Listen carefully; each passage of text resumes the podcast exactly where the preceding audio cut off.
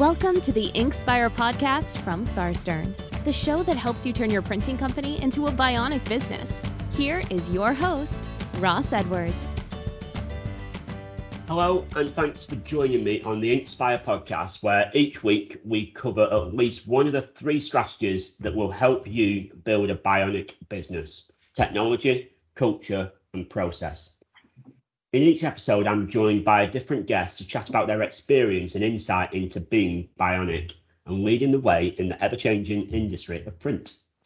In this episode, we're going to be exploring what print businesses can do to encourage more young people into the industry, which we know is a challenge that lots of businesses are facing at the minute, and also get some first hand experiences from our guests about their experiences working and coming into the industry at a young age.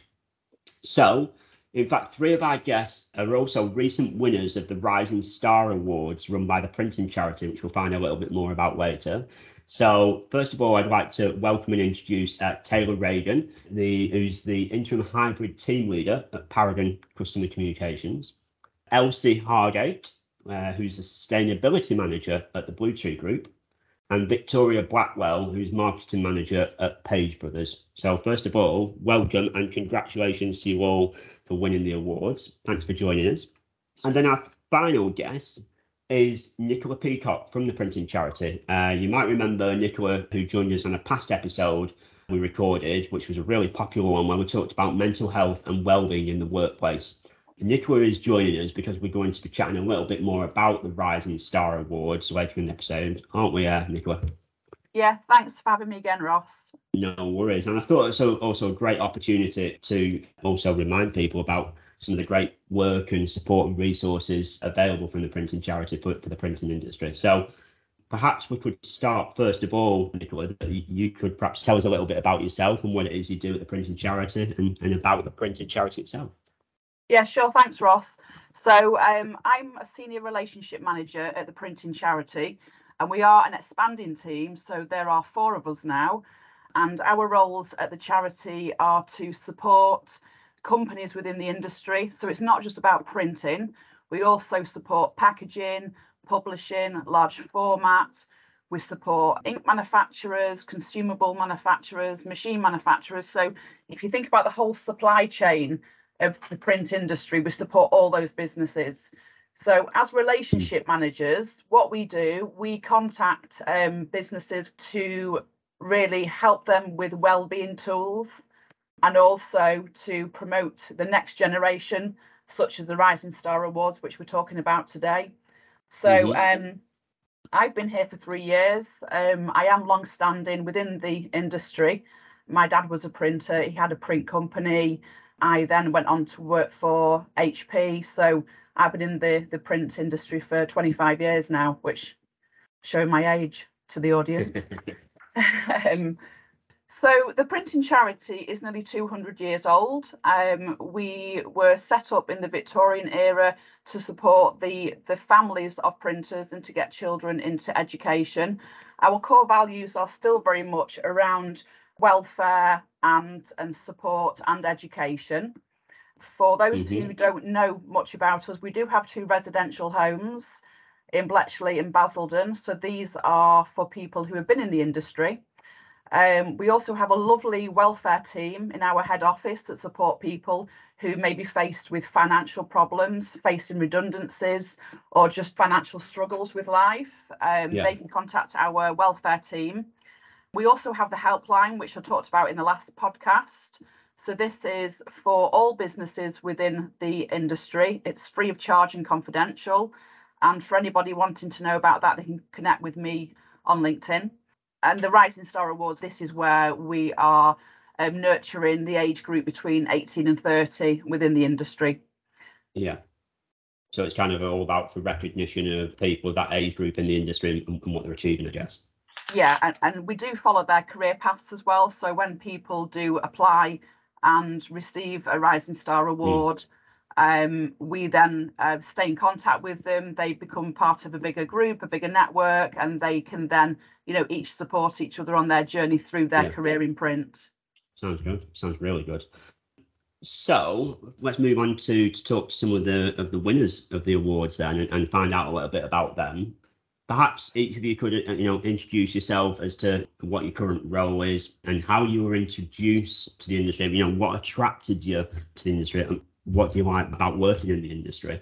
So perhaps we could start uh, uh, Taylor with with yourself. If you could tell us a little bit about yourself. Thanks, Ross. So, yeah, hi guys. My name is Tayler Regan, and my current role, I'm the interim hybrid team leader here at Paragon Customer Communications. And we work on the Kellogg's account, rolling out all of their POS uh, for kind of central and Mhm. local initiatives. And we also manage all of the innovations within the Kellogg's team. So bringing new um, POS units to market that answer very specific um, requests. hmm So yeah, that's what I'm doing at the moment. But I joined the industry about, I think, maybe about seven years ago now. Um, Right. I it was all a little bit of fate, really. I kind of stumbled upon an apprenticeship when I was fresh out of college, desperate to kind of get into work and and start my career, and was looking at anything and everything that I could get my hands on Yeah. and then came across an apprenticeship at a retail activation agency. So they very much specialised in the bespoke um, production and installation for lots of different footwear brands. Um, joined them and kind of just tried to be a sponge and absorb lots of information. And that then progressed to moving my way through different companies, always very much staying close to print and just growing this kind of love and affiliation with with all things print. I think it will, you know, always have a place in in society. We'll we'll Yeah. always need print. It's got that many uses. So Yeah. yeah, I've had a really, really fun career so far. And then now at the stage where we're kind of starting looking at the Rising Star Awards and hopefully progressing my career even further with the amazing courses that I've been able to join off the back of Mm. winning the award. Okay, so thank you for that. Victoria, perhaps we could move on to you. So, you know, just tell us again a little bit about who you are, your role, how you got introduced to the industry and what attracted you and, and, and what you like about working in the industry. Thank you, Ross. Um, yeah, my name is Victoria Blackwell, and I'm a marketing. Just started a role actually as a marketing executive at Page Brothers. So Page Brothers are a printing company in Norwich that have been established for 275 years, um, Wow. offer, offering anything from integrated design through to print and fulfillment and related services. So this is a new role for me. Um, my background is in digital printing, pre-press, and graphic design. So Mhm. I kind of entered the industry much like Taylor, straight from sort of school, college age, just trying Yeah. to find something sort of to do that would be the best thing for sort of my interest in creative media Yeah. and design. Yeah. Um, so I kind of stumbled across a job as a content creator at a company um, called Advantage Media. Um, it was actually a really strange coincidence because when I turned up to the interview, I actually found out that it was um, an umbrella company underneath a company called Blackwell Print, which was founded by my grandfather in the 50s. Oh, wow. so really strange coincidence. No, no pressure going into that interview. Um, I ended up working there for seven years in total, starting off as um, sort of digital print, content creation, graphic design, moving through to pre-press. Being in a small business, you kind of had to know and learn everything very quickly and became Yeah. responsible for a lot of different things. So it was a really, really, really good way to start off my career and sort of gain lots and lots of knowledge um, as well. yeah. Um, so I joined Page Brothers in 2018 um, as a pre-press technician, but also became responsible for their social media and their sort of internal graphic design. hmm Um, so from there, that kind of side of it kind of just built um, to where I am now as a, finally a Yes. full-time marketing executive. Wow, fantastic. What a, what a, a great story of experience. And when you did you realize that your grandfather came from, you know, the print industry as well? Or was it when you got to Blackwell that that that you kind of realised that? Yeah, so my mum took me. This is her dad. Mm. I never met him, so Mm. I, I didn't really really know anything about this to be Mm. honest. It was we sort of pulled up, and my mum was in great shock, really, and then told me the story. Um, and it was just it was just really lovely working there. um, Yeah, having my foot in the door somewhere where my grandfather's foot was in the door. yeah, And people that had worked there for many, many years remembered him and had stories to tell me about him. Yeah. But that was great, and, and it's kind of like a, it's that that touching point into that your granddad's legacy effectively. Yeah. has, has got you into into the, the industry, but also got you to the way where you want to be. So so that's great. That's fantastic to hear. Okay, so thank you for that. And um, and then Elsie, perhaps you could tell us again a bit about yourself and your, your current role, how you got into introduced to the industry and and what attracted you to it and Yeah, hi Ross, and thanks for having me today. So, yeah, I'm Elsie and I'm the Sustainability Manager at the Bluetree Group.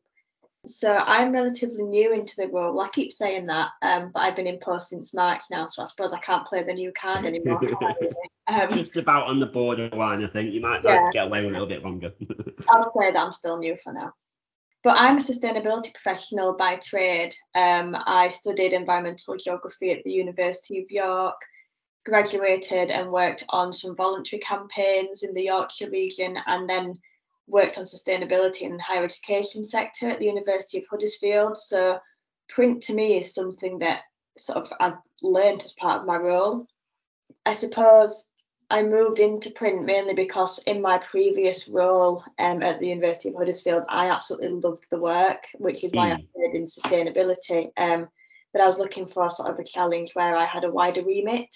So I wanted to be able to influence a larger variety of external stakeholders, really, and moving into some form of manufacturing was the perfect audience for that, as I was able to begin engaging with customers, um, clients, and then with our suppliers and the value chain as well. So it was a loads of interest to me, and I sort of saw the role pop up at the Bluetree Group. And I'm from quite a creative family um, who all use print, Mhm. and I was quite aware of sort of how important it is, I suppose. So my sister runs a small scale business where she she designs and prints postcards and things like that. Yeah. And then my one of my cousins has a magazine that she publishes with one of her friends. So I suppose I've been exposed to the industry, but from a very different side to everybody else on the podcast today, in that I sort of see the end product of it and was fascinated by it. Um, Yeah. So I saw the role and I was like, there's no way I can't apply for that. Um, I applied and headed in for the interview and yeah, I got the role. So, and it's been a really great experience so far. I found the industry really welcoming.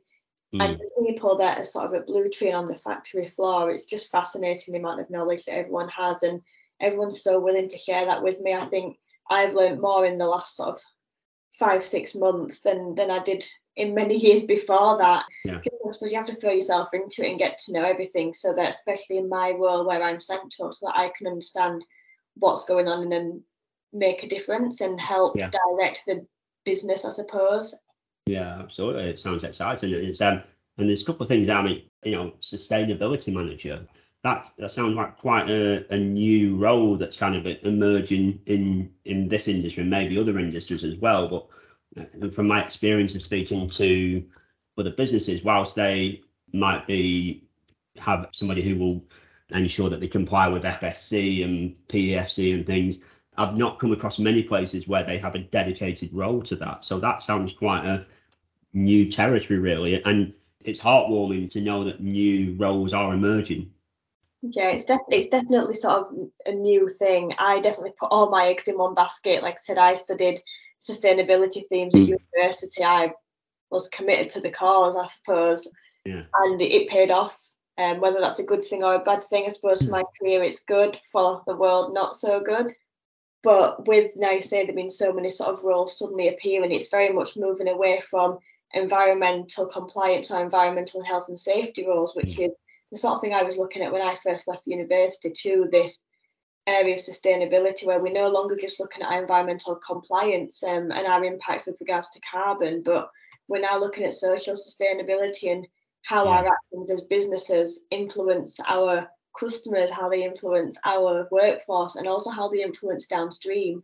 You know, we've got a lot of purchasing power, and what we do with our money impacts people, and we're now suddenly aware of that, both in the print industry and wider than that. And that's why roles such as sustainability mm. managers and things like that are popping up everywhere because all these businesses are realizing that there's a lot more to do than just achieve net zero and yeah. dedicated people to lead on it. Yeah, definitely. I know we've done some episodes on the kind of carbon footprinting and things like that, and we've talked a lot there about that it, it's a tall order what industries need to achieve. You know, not just the individuals, it's the industries that need to drive this. So it's great, great to hear, great to hear. And what I'm hearing from all three of you is that you, you've all kind of got yourselves into roles that you clearly have, you know, your background is your passion and that's got you, it's something that you enjoy and, and you're all, sounds like you're all in, in roles doing things that you enjoy. Would, would you agree with that statement? Absolutely. Yeah, yeah absolutely. Which is great. That is absolutely fantastic. So part of the things that we wanted to talk about that um, lots of businesses will be interested to know about is, you know, how do we attract younger people into the industry? And so, and, perhaps Nicola, we can start with you as to, to what your thoughts are there in working with the Rising Star Awards. You know, what's your thoughts on what can printers do to attract people into the industry, do you think? So I think there's um, a mixture, and when we go out as relationship managers to talk to companies, we do, especially um, you know, post COVID, we, we are getting feedback that it's quite hard to get apprentices. Mm. Um, and depending on the area uh, as well of you know where companies are situated, whether there is a local college or yeah. university. So what we're trying to do at the charity with the Rising Star Awards is give people the opportunity to get grants up to £1,500. And it's a yearly award system, which is generally launched at the start of the year, February, March time. It's for people between 18 and 30 um, in the industry.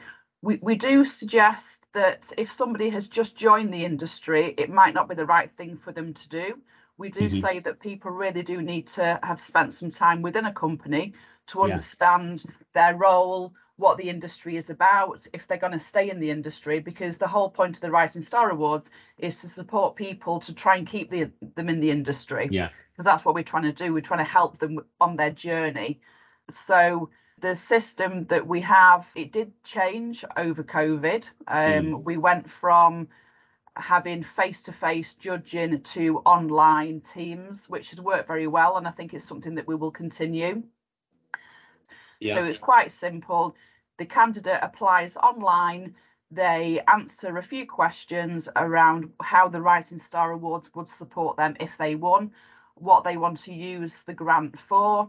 And what we find is the more somebody is articulate in terms of explaining how that grant will help them, with their learning journey, then it's better for them, it's better for us, and they've got more chance of getting through to the interview stage as opposed to a one liner. Mm. And it's also very important for the candidate to have buy in from their direct line manager or in smaller businesses from, you know, MD or HR. Because if somebody was to win a grant for a training course which is on a Tuesday afternoon, then obviously they need that time commitment from the, the company that the company will support them to have that time off.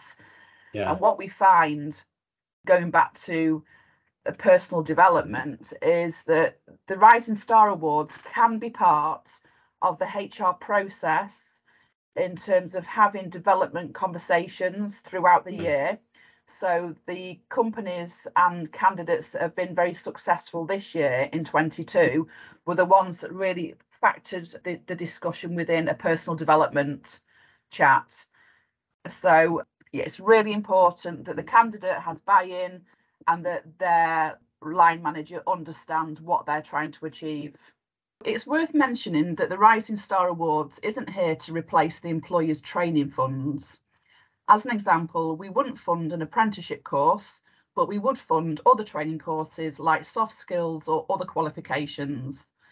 The Rising Star Award is for the applicant's personal development. Okay, so it sounds like the Rising Star Awards is yes, it's about recognition, but it, it's it's about helping businesses to provide the space and the development path for people to progress themselves. So I guess in turn, that's kind of like the, the what the printing charities has recognised as a way to attract people into the industry, to give them that people the opportunity to to develop and progress their career and their role Yeah, and, and right. have the have the support. Yeah, and the and for the companies who really do embrace this and understand the benefit of it, do Mm. use it within, you know, when they're interviewing for people coming into the business, they can say, and when you're ready, you can apply to the Rising Star Awards, you know, next year or in two years' time. So they use it as part of a pull into the industry as well. Yeah, that's great. That's great. Okay, so thank you for that, Nicola. Taylor, perhaps we can move over to you. You know, based on, on your individual experience, what would your thoughts be on, on how to attract younger people into the industry? My personal opinion, if I was to try to streamline it to maybe kind of one area, um, Hmm, I don't want to cover too much, especially don't want to touch on sustainability because we've got the expert in, in Elsie there. So I, I will leave her to talk about that. But from my perspective, culture is a huge driver Yeah. that is a massive deciding factor for young people. You know, we spend more time with our work colleagues than we do our families and friends, Mm. and we have to we have to be really careful about creating a space that people want to come to, whether that be that you're doing hybrid working and some days you're in the office, some days you're working from home. It's feeling very supported depending on what space you're in for me, I'm really lucky with Paragon and Kellogg's that they've got, um, you know, a brilliant culture that's really, really welcoming, provides lots of opportunities for people, and you know that you know there's, there's no stupid questions. You can turn to anyone when you need help, and yeah, really just generating that space where people feel comfortable. Because I think the moment people feel as though there's a a space that they are kind of out of place in or haven't haven't got that backing from the people they're with, Yeah. then you'll either not grab people initially or you'll lose them very quickly. So, Mm. yeah, I think companies need to be really sharp on what their values are, you know, what's their kind of mission statement as a company, and Yeah. then being really clear to people that are joining. This is how you'll play a part in the bigger picture of where this company's going. This is how we'll support you to do that. And hopefully helping people feel as though you know they're part of something bigger and they've got a great support network there for them as well yeah. No, no, I think all really, really good points. And I can think from my experience of working at Tharstern actually that the journey we've gone on as a business to to really work hard on our culture and developing our culture and, and I've seen the business I've, I've been with Tharstern for 19 years now and the transformation I've seen in, in our culture and our values and how that's empowered everyone and created this real Tharstern community that everyone's proud of to be part of and kind of that what our mission is and stuff. It really does make a, a big difference um, and makes you want to be somewhere, I think, because you feel like you're part of something. Um, okay, great answer. Victoria, what, what was your thoughts? Um, yeah, I mean, I think it's really, really important to get young people into the industry because at Mm. the end of the day, they're going to be the future of the industry. a lot of knowledge in sort of the older members of staff that we that we have that if that's not passed down or it's diluted when it is passed down that you know these people are going to be the operators and managers of the future um, so I think companies really need to have that in their mind and sort of take a chance on younger people and Yeah. be willing to train younger people, whether that's apprenticeships or internships. At Page Brothers, we've had really good success with apprentices. We've had a few um, press minders that have done apprenticeships and they're doing fantastic. Yeah. And we've also had a few interns that have come through the business and left, like, you know, gone away, having learned a lot, and some of them have stayed and still work in the business. Yeah, I think just giving young people opportunities and sort of sharing that old school knowledge with them, um, sort of just to for the future of the industry to be in safe hands, really. Yeah, I think you're absolutely right, Victoria. I, I think the, the importance of bringing younger people in, into the industry as well, or into any business, it is yes, it, it's to they're going to be the future and pass on the knowledge and stuff, but also to bring new ideas into the into the business yeah. as well. Into new technologies that they can use or you know new approaches and to, to challenge and kind of go well, well why why are you doing it that way? Why surely we do we could do it this way and stuff. And that comes back to having the culture to, to have a, a culture where you feel safe to do that and to share your ideas. Yeah, um, but I, I think it's a it's a really strong point to kind of have that yeah. why you want to bring young people in. Yeah. Um, and I think just something you you kind of touched on there as well is is how you, you had internships and some people learned a lot and moved on you know better better for the knowledge and experience of getting and, and some people stayed and yeah. i think perhaps as a business that's something that that businesses have to come to terms with that you might be doing something for the greater good here it's not mm-hmm. just about your business yes we, we want to re- attract people and and retain them but also you know to accept that sometimes people might that might be a hopping you know stone for them to to the next uh, progression to accept that this is about developing and, and helping people into the wider industry yeah um, the industry as a whole not just yeah. sort of as your own company yeah. Uh, and for the time that the internships you know the interns are there they've you know they've done great work and they've you know they helped massively as well so the yeah. business are, are benefiting but then so is the industry and you've yeah. given that person a chance yeah definitely definitely great stuff elsie what about you what's your thoughts i think a lot of how i think about it is similar to sort of what what tyler was saying and yeah it's about that culture and the values of a business and an organization. So I know when I was looking for roles, I suppose it aligns with sustainability as well, but I was actively looking at sort of finding a sector and an organization that was working in the right direction. And when I was working at Huddersfield, there was a survey that was done every year to the students um, across the UK. It's through SOS UK, and they used to slowly transition over the time I was there to ask more questions about people's expectations of sustainability and organisations. And initially, it used to just ask about if people look at university's credentials before they join up um, or they apply, and that was increasing year on year. And in the most recent years, for 21, 22, they've incorporated a question that now asks people what they look at when they're looking for an employer. So after university, and that's new because traditionally the SOS UK they're looking at students. They, yeah. they do care, but they're not looking at afterwards. Yeah. And this year was 88% of respondents would take a £1,000 salary cut to work for a business that actively works towards improving social and environmental values. And I found that so interesting yeah. Um, and I think that then jumped down to 53% would take up to a £3,000 pay cut to work for that company. So it's sort of showing that salary is not necessarily the most competitive thing to look yeah. out for anymore, is it? Um, I mean, your salary and your benefits and everything, it's important, but not if you're not happy and confident in the business that you work for, as we've all discussed already. So I think it's really important for the sector to highlight the good things that are being worked on.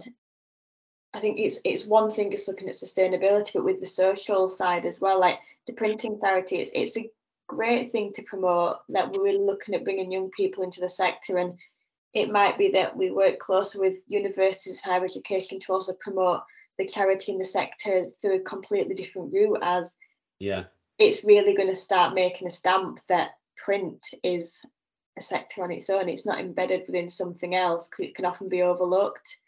So yeah, I think other than what everyone else has said, to me it is just the values and it really highlights sort of through this process I've done with the printing charity that as a sector I'm working now um, where the values align with my own and that's brilliant. Yeah, I, I think that is really, really clear there and that, what brilliant stats that you brought to that as well, Elsie. You know, stats really help people to, to understand that, putting it into numbers, isn't it? Yeah, de- definitely. All three of you have kind of given this similar message that it's about being able to I- identify with that business and identify with that role and, and the values, which is is great. Yeah, I think I probably add to that as well, Ross. You know that while the value things are important, it's also highlighting the diversity of roles. Mm. I mean, if you look at Victoria, Tyler, and I, we're in completely different roles, but we all work yeah. in the same sector and all our values aligned there. Whether that's a generation thing or whether it's a sector thing, that I suppose that's to be understood at a later date. But yeah. we're in completely different roles, and from an non-look, you wouldn't be aware of what roles exist. No, definitely not. There's, I don't think people would necessarily realise how many different job roles you could go into in in print. You know, sort of from account management to graphic design to marketing to technology, engineering, press operating, finance. Like, there's so many different job roles you could go into, and yeah. they're all under the sort of umbrella of the printing industry.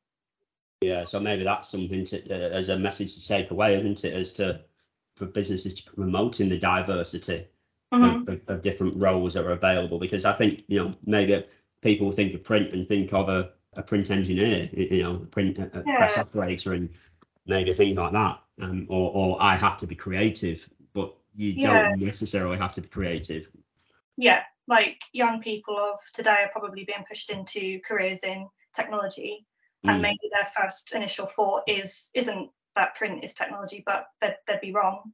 There's so many technological advances in the printing industry and sort of digital printing that there, you know there's so many job roles open there that people yeah. might not even have considered before. So maybe just companies shouting about what they do and what they can offer young people. That's something that um, I see within my role when I visit companies.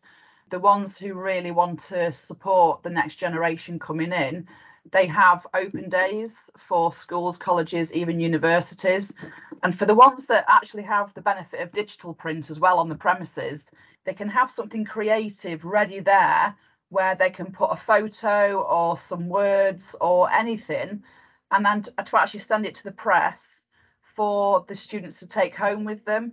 And like Victoria says, that then shows all the different um, functions within a business from pre-press to actually on the press to finishing.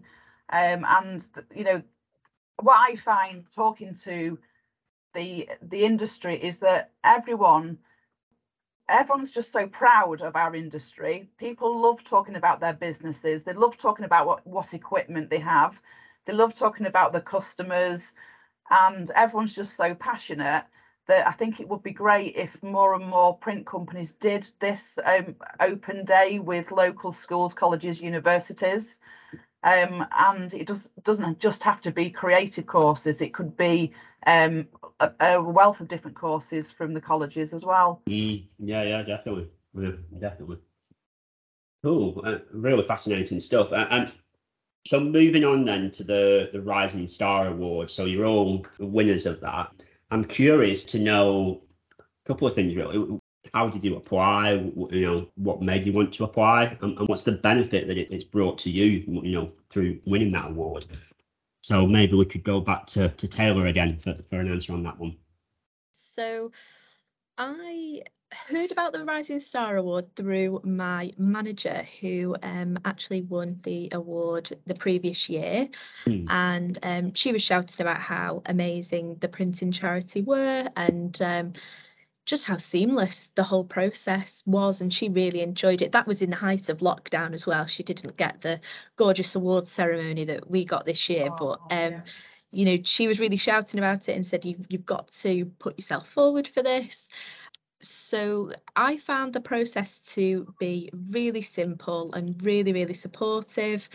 You know, the questions that you're asked are quite poignant questions. You're asked to think about kind of your past, present, and future in um, the print industry and what specific courses would help to catapult you into that next step, wherever it is you're going in your career. Um, and that helped to ground me in the specific courses I wanted to do. So mm-hmm. I applied and included in the two courses that I was keen to do. The first one being a creative strategic thinking course.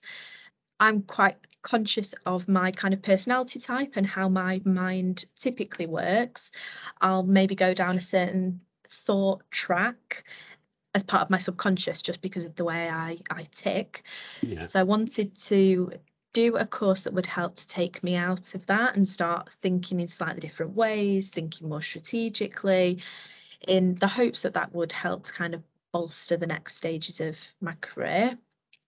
And then the other course was all around behavioral science and kind of how to influence behaviors. And I thought that would massively come in handy when I'm doing kind of pitch work, presenting new ideas, taking in new briefs and making Yeah. sure you know kind of asking the right questions at that time so um yeah they were the two courses that i requested and they were the two courses that were granted when um i won the award so yeah at present i've kind of joined the two courses. One is happening in January next year, and then the other one is an online course that you can kind of start anytime. My plan is to start that start of September. So yeah, it's kind of it's all guns blazing. It's it's all it's all happening. Um, and all the while feeling really supported by the printing charity. Um, if I've got any queries or questions, they're you know at the end of the phone or an email. So all in all, just really really grateful to um, have kind of been chosen um, for the opportunity and really lucky that I've been able to you know meet you guys, meet the rest of the team at the printing charity as well. Fantastic. Yeah, that, that sounds really exciting. I like the sound of them courses, and I love what I heard there, Tayler. That you that awareness of yourself, uh, the awareness of, of the type of person you are, the way you think about things, the way you approach things, and and, and then wanting to kind of stretch yourself there and, and push yourself out your your comfort zone almost. To say, well, how can I how can I work with that? Really, really inspiring. I can see why Yeah. I won. I can see why. They sound like great courses. They really do. Yeah. Victoria, I'm, I'm really keen to hear about your experience. Oh, I mean, it's been a fantastic experience from start to to now, really. So I was encouraged to apply by my HR manager. Yeah. Um, I was already aware about the printing charity because we have the amazing helpline in in our business already. So I already knew about. I didn't know about the awards, but I knew about the charity. Um, so I mean, I was really, really, really keen to apply. For a bit of context, from transition from pre-press technician and designer to marketing, um, I was furloughed for a year, and in that time, I did um, professional marketing diploma with the IDM. Yes. And that really was the pivotal step in my career transition from being um, sort of a creative and sort of pre-press workflow sort of person to now being able to work as a marketer. Yeah. So someone applying, they may have that same ambition that they, they want to transform their career to something, basically a new career within the same industry, Yeah. but not really knowing how to get there. Mm. And so that's totally something that anybody could do and have that sort of gain that knowledge to be able to move into a different sort of career path. Um, and kind of just moving forwards, um, I was really keen to apply for the Rising Star Award because I didn't want to stop learning. I wanted to sort of broaden my knowledge, um, and I knew I was about to start a new role as well. So just kind of filling in those gaps where I was least confident. So the Rising Star Awards has given me a massive boost in confidence, and with the award, I'm going to be doing a digital copywriting course. Yeah, that's fantastic. It's, uh, and what a great story. It's, again, it's great to hear that you've you kind of seen you've challenged yourself and you you, you want to grow and, and you've then been able to use this as a platform to uh, change your career, change your role, or, or you know, step over in, into another area. Um, and, and that's that's that's really encouraging to hear. Thank you. Um, Elsie, how about for yourself? Well, I when I first came across the printing charity and the Rising Star Award, it was through a load of communications while at work. So we sort of had posters plastered all over the business and Yeah. coming out in, in the weekly bulletin and things like that. And I kept seeing it and thinking, that sounds great. I'll look at it next year. Yeah. And I banked. I mean, I had a look at the application process and mentally banked it for sort of the following 2023 awards. Um, and then in one of my one to ones, my manager suggested that actually I just go for it because it's a great introduction to the sector and the industry that I'm working in, and a really great work for networking. And that's the main reason that I applied. It was to allow me to sort of, I suppose, to get in contact with people that work in the sector, but across a variety of roles that are external to Bluetree. Yeah. Really, you know, understand the bigger picture, not just what we're working on, but what everyone else works on. So we've, we've got the packaging and the POS, and that to me again was completely new for me. And um, so to have the opportunity to join the network where I can communicate with all these people and share experiences and knowledge, it was something I couldn't let pass. So I worked with a colleague in HR on my application, sort of kept working on it and throwing it at her and asking her what she thought. And I got to a point where actually we are both really happy and was like, well, we'll just submit it this year. Let's just let's just get it in there. It. Um, yeah. And the whole experience, like everyone else said, it was it was so easy and it was so accommodating for me. So the original interview date was actually when I was um, on holiday in Florida in America. So I had a look and I thought, I can't get up at 4 a.m. to do anything. um, I did consider it, believe it or not, obviously. Um, so I, I contacted the guys at the charity and they spoke to the judges and they actually changed my category so I could speak to additional judges on different days.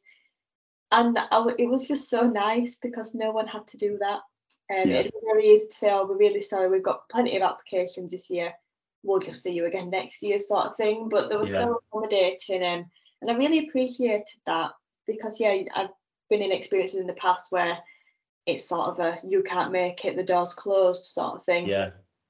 Yeah. So, um, but yeah, with the the award itself, I was looking at my personal development again with regards to sustainability. And for a while, I wanted to have a look at becoming a practitioner of environmental management. So I'm doing a course certificate of environmental management with IEMA, which is the Institute of Environmental Management and Assessment. And it's something I've wanted to do with the well for a long time. And there's a huge network across the UK of both people who are certified as environmental managers and who are practitioners, which is what I'll be working on myself. Yeah. And they're across a variety of sectors, and the experience of being able to join that network will be amazing because every sector, every individual who works in sustainability, we encounter the same problems. We have to deal with the same legislation coming through, the same compliance obligations. And to me, as in my role, I work on my own, and with sustainability being a new field, you are generally in very small teams you need that wider network to be able to problem solve and to see what's going on in the wider sector. So I was just really keen to become involved with that. Um, and I'm very lucky in that Bluetree apart from the rest of the course for me and they're giving me it's three weeks of working time off of work over three months to um to complete this. So they're invested in me, which is really nice. Um, and yeah. also the charities as well because I'll be able to take away from this course to feedback to everybody. I've already discussed with different people in the sector. I'd be really interested in setting up a network on sustainability within print. It'd be great if we can get some people together and just have a chat. It might be a lunchtime teams natter where we all just sort of have a little bit of a moan about what's tricky this month, and then hopefully next yeah. month we'll come back and say, well, actually we've solved it. And while everyone wants to be the first to do something, there is very little competition with sustainability that when someone's done it, they're happy to share it because we're all working to that same aim. You know, we're all yeah. looking at yeah. reducing our carbon footprint and improving the lives and livelihoods of everyone that's involved with our sort of financial systems. So to be able to set that within print as well and create us as leaders would be amazing. And I'm really hoping that when I've sort of done this practitioner course and I've got that bit more knowledge behind me about delivering environmental and sustainability improvements from the business perspective that I'll be well on my way to help set something like this up. Yeah, no, it sounds fantastic. I think I think it's a great idea to try and create that almost like a peer group where you can support each other in progressing that. Again, love the story. Uh, really exciting to hear what you what you're doing and and how you know looking at your own personal development, how you can challenge yourself, how you can uh, you know, uh, get get to where you want to be. So um, it's fantastic to hear. Thank you. Can I just um, comment something that was really important that Elsie talked about then? As relationship managers, we can only do so much. Yeah. We can only give the companies the message. It's down to the companies then to take that message and to talk to people and to help people apply to the Rising Star Yeah. Awards. Yeah. Uh, we had 54 winners this year, and it's great because uh, the judges also go to the ceremony as well. And the judges are also proud um, Mhm. to be, you know, helping in this process. And what we try to do is we try to put people within sectors. So, as an example, in the large format sector, we will have ambassador judges from that sector who will um, help with the process. And if we feel that somebody isn't ready yet for a Rising Star Award, sometimes on the back of that, they might get a mentor for a year from one of the judges as well. So it's um Yeah. it's positive on both sides really. You know, the the the experience that people have coming to the the Yeah. judging and um then afterwards with the the actual ceremony itself, which is a chance to celebrate and congratulate. Of course, yeah. And I mean, with Elsie's example there, it just goes to, to show that, you know, why why wait? Actually go for it now, because look how that's paid off for you. But then what, what you're saying there, Nicola, as well, is for some people, if, if they feel your application's a bit too early, that you still might gain out of that by getting a mentor to help you develop ready for, for the next year. It's Yeah. fantastic.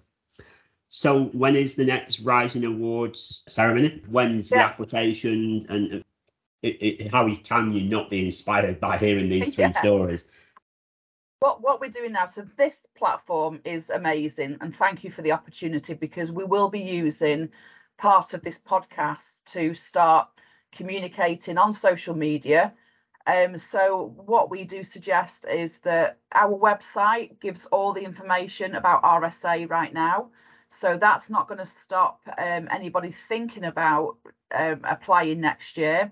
So for 2023 um, the dates haven't been confirmed, but it's generally around February and March time that we open the awards.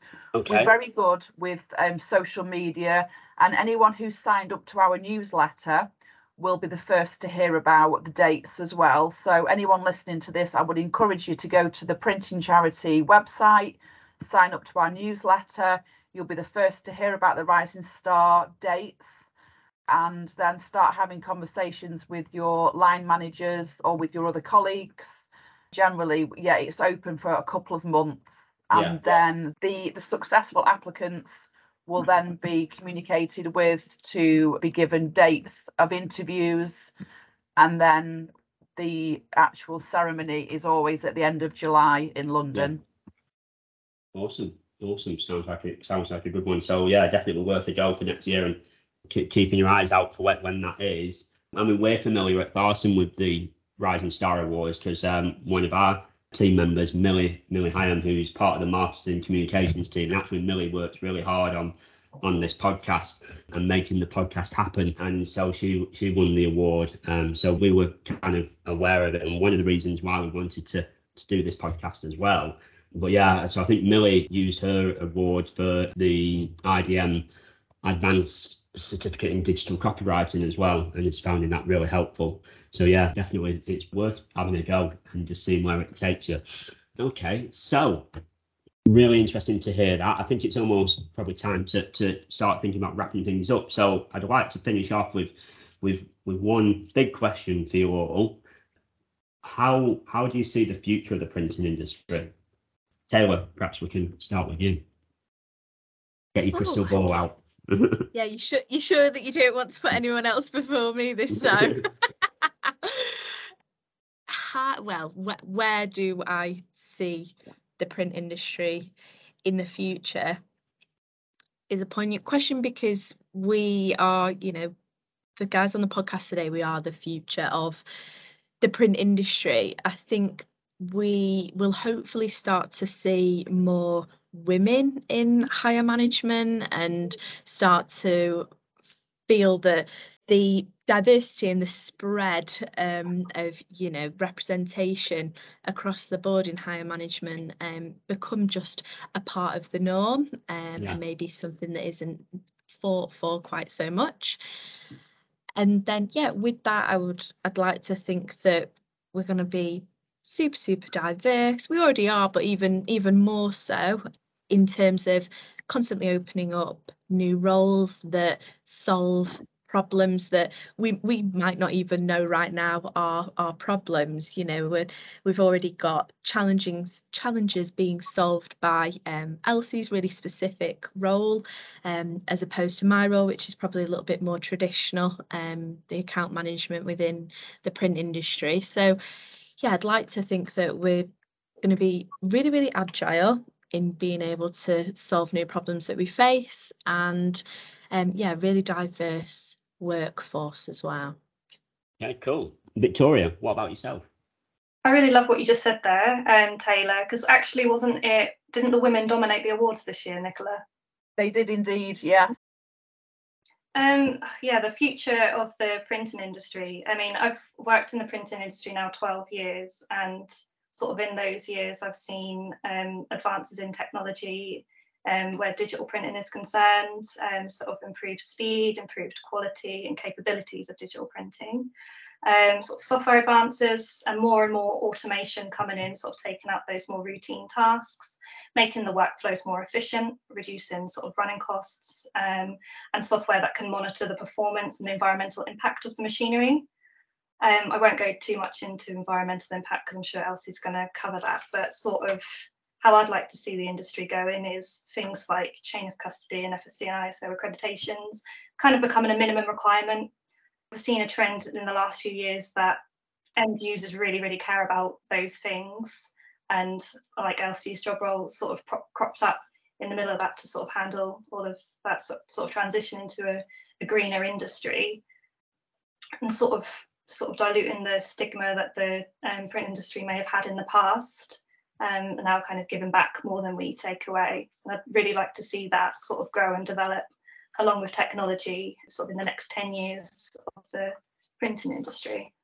Like you say, the both of you commented there on the, the rise of women in the industry as well. And we actually, I'm doing a shameless plug here, but um, one of our uh, previous podcasts, a few episodes back, in, I think in June, and we we talked about that very issue of, of, of tackling diversity issues within the print and packaging industries. And I was joined by some, some amazing women in the print industry. Um, so it was uh, Joe Stevenson, who's MD of PhD Marketing, Caris Kopp, who's head of content at Future Print, and uh, Amanda Newman, who's our very own head of marketing at Tharstern as well.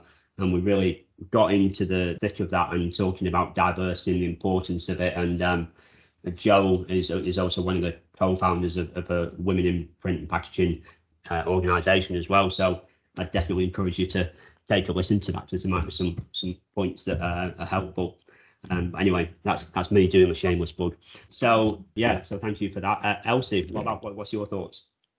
Well, of course, we're going to be net zero. We're going to be industry leaders, and we're going to have this utopian future that we're leading.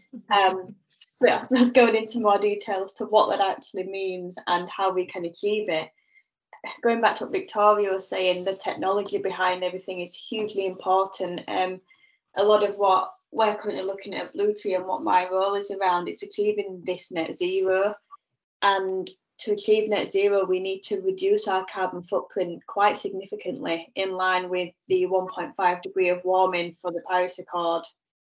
And we can't do that without utilising technology, both technology that's sort of exclusive and leading in print. So looking at how we can improve sort of plate efficiencies and everything associated with print itself, but yeah. how we can also utilize technology outside of print to either improve processes that are going on within our factories or to look at the facilities of our factories. So it might be on-site generation. We're currently looking at a big solar panel project um, on our Rotherham site and all of these things need to become business as usual yeah. because all factories all buildings that we are putting our staff in we're asking people to work in they need to be well equipped to both progress towards this sort of net zero future but also be resilient against the shocks that are going to come in place because of the climate change that we're going to experience you know we've we've had these heat waves over the last month and every time they were classed as unprecedented, yet we had two within the space of three weeks. And I don't know about you, but I was loving going into the office to get a little bit of aircon because we yeah. don't have it at home. You know, and there's some, there's a lot of officers, family members of mine, they didn't have that luxury in their offices. And we need to be right at the forefront at creating a workforce that understands sort of the luxury of having this, these facilities around them and it to become usual practice outside of print as well. In factories, it, it, we have to have conditioned environments or the, the paper's not going to do anything to do with the ink. The drying time is not going to work unless we've got it all controlled. And that's going to use more and more energy, you know, as we experience these really high extremes of the seasons. It's not all doom and gloom though. Like I said, I do envision a future where print is leading on this. We are achieving this net zero. Um, and we're working towards it. The I think the latest IPCC report didn't paint a great picture. However, when you look into depth, they were saying that there's a shortfall at the minute between what we need to do and what's actually being done. So a lot of nations, governments, businesses have sort of said, we are going to do this. We're going to achieve net zero by 2030, 2040, 2050, but no one well, they have not enough for sort of committing to how they're going to do that and the set dates. What this report looked at was if people actually put these commitments into policy, into legislation, we can still meet this sort of two degree of warming now that we're looking at rather than 1.5. And at Bluetree, we're now doing that. We're going to be net zero by 2030. There's multiple other businesses that are also doing the same. So all of a sudden, while it feels like it might be a little bit late and a little bit rushed, we are working towards this future. And yeah. if you look back, FSC used to be again a luxury, didn't it? Yeah. You know, I sort of remember I looked out for it when I was purchasing things because I was conscious. Whereas now, you don't look out for it because you expect it. Yeah. It's yeah. not something. It's a given, isn't it? Yeah. It's positive no more. It's a minimum, and I expect sort of net zero and looking at reduced environmental degradation and where your raw materials are coming from, that's also going to become a minimum. It's coming through in public sector procurement. There's a lot more in place to ensure that your environmental credentials are right, and they're also transitioning to social credentials now. So we're looking at tracking and mapping our supply chain so we can know for the majority of our products from it coming to you as a client, as a customer, where everything has come from, right down to source, that we can be really confident in knowing that we've got fair and equitable supply chains and that these sort of shocks to seasons and as a result of climate change that are going to happen because we're looking at two degree of warming now. We can be really confident that all the people in our supply chains and those businesses are also resilient to those shocks and those changes and I think we're at a point now in the world that we know these changes are going to happen, but we're also working towards a really successful future where we're able to withstand those shocks and start moving in the direction that we're actually going to create a better future instead of just having to settle for what we get given. Yeah. There's so many advances coming through that, you know, you wouldn't believe that mean that we're going to be in a much better state than we ever thought we could be. Um, I think there's definitely some work to be done, probably on my behalf here, um, of sharing some real good news stories that are in the media because yeah. it can get a little bit doomy and gloomy if not. Yeah. So yeah, that, that, a lovely utopian future, but with challenges. I love that vision, Elsa. I love that. I love all of your visions. I think it's great to hear. So I, I think what we're all seeing a future of is diversity, adaptation, and change. Change for the good and yeah, sounds like a very exciting future. So thank you all for for taking part today. It has absolutely been so inspirational to hear all your stories. I've loved every minute of it, and I hope the people listening have, have took away from this as well and are encouraged to to get involved with the printing charity, get involved with the Rising Star Awards, and and more importantly, apply. You know, or encourage encourage certainly members of your team to apply if you're if you're above that age bracket so yeah, so thank you very much for joining us. I really look forward to uh, hearing how your journeys continue and seeing the successes that you all achieve. So um, thanks for those that have listened. Uh, if you've enjoyed it, then please do remember to, to like and share. And thanks everybody. Thank you, Ross. Thank you. You've been listening to the Inkspire podcast from Tharstern. If you have any questions about today's show or you're interested in being a guest, head over to our website and let us know. And don't forget to subscribe so you can be the first to know when new episodes are available. Until then, thanks for listening.